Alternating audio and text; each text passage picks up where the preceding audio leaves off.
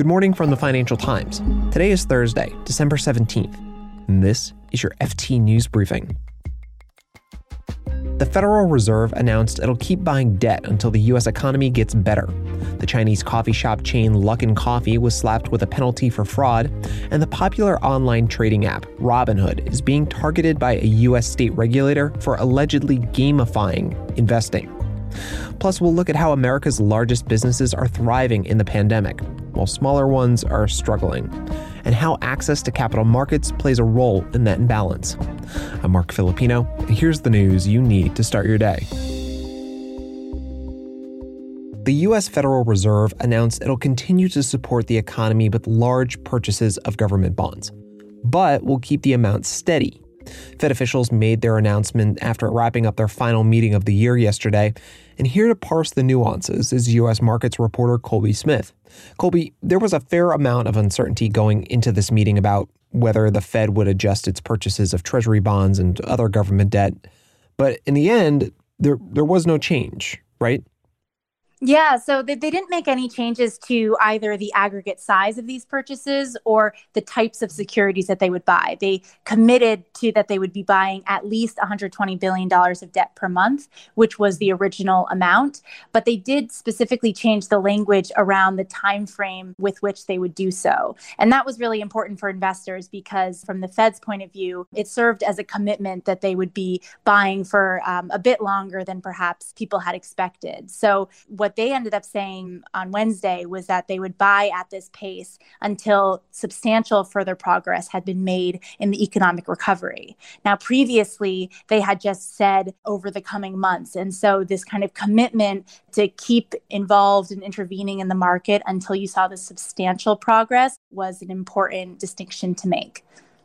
And, and I have to assume this this tells you a lot about how the Fed is viewing where the economy is heading, right? Mm-hmm. Yeah, absolutely. I mean, they've also on Wednesday um, announced some projections for the economy, um, which did help give investors and economists some insight into how the Fed thinks the recovery is going to, to go going forward here.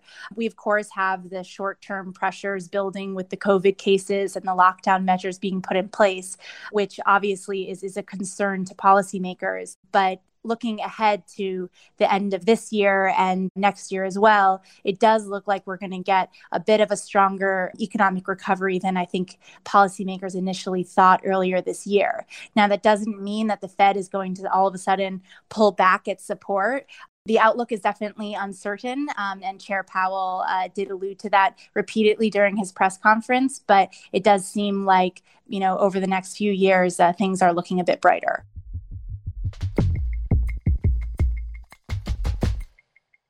Now, let's take a look at how businesses of different sizes have been navigating the pandemic economy.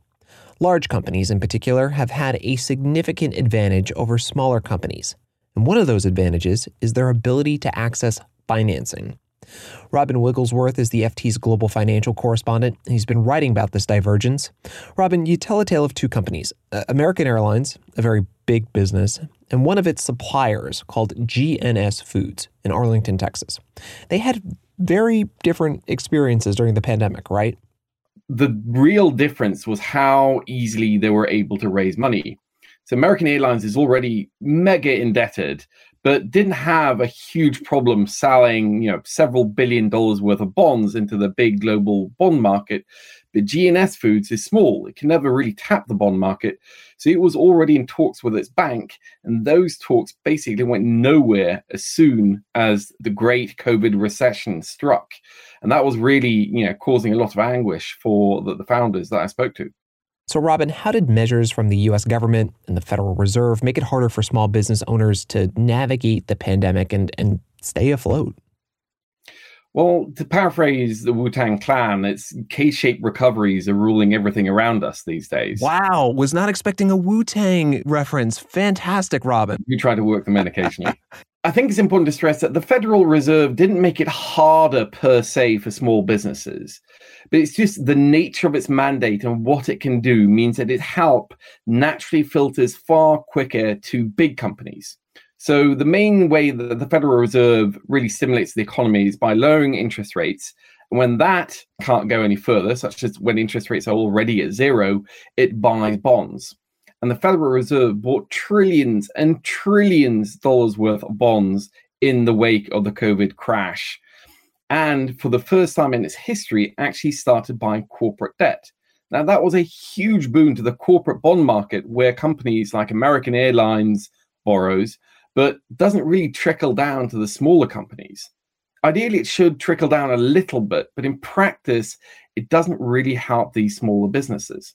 Uh, you know, we, we've talked about the problem here, but what can be done to actually help small businesses during the recovery effort? Well, the initial response was very understandable because you just wanted to move quickly, and quickly meant that you were just buying corporate bonds. But most small companies in the US and elsewhere just have no chance to tap the bond market. They're just way too small. So we need to make sure that after the initial crisis that we do something that reaches these small companies. In the short run, I think what would be good would be some sort of a loan guarantee program backstopped by the Treasury and maybe the Fed to incentivize banks to lend far more freely to these small companies. And in the longer run, it would be good to see something more structural and something more dramatic. And this could range from securitizing, packaging up small business loans into bonds. So the bond market does reach into that corner of the economy and then selling them on, or that the government itself incentivizes through the regulatory architecture for banks, or maybe through the tax code, to encourage banks to lend more to small companies. There are downsides to that, but I think for the American economy as a whole, that would be a major boon. Well, we'll see if anyone picks up your advice there, Robin. Robin Wigglesworth is the FT's global financial correspondent, and it turns out a Wu Tang Clan superfan. Thank you, Robin. Thanks for having me.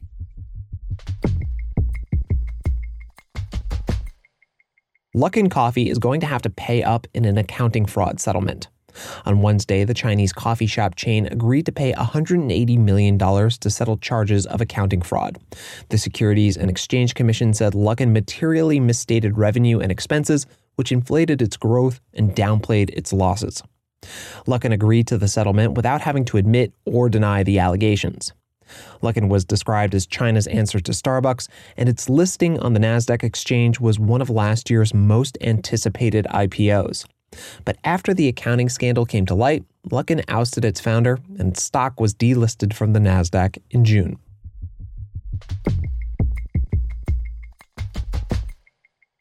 Now, before Luckin was delisted, you could buy its shares on the trading app Robinhood.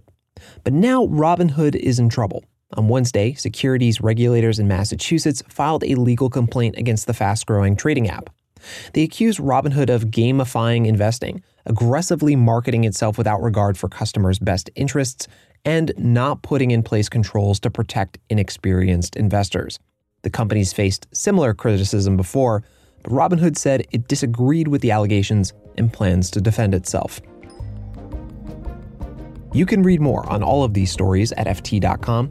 This has been your daily FT News Briefing. Make sure you check back tomorrow for the latest business news.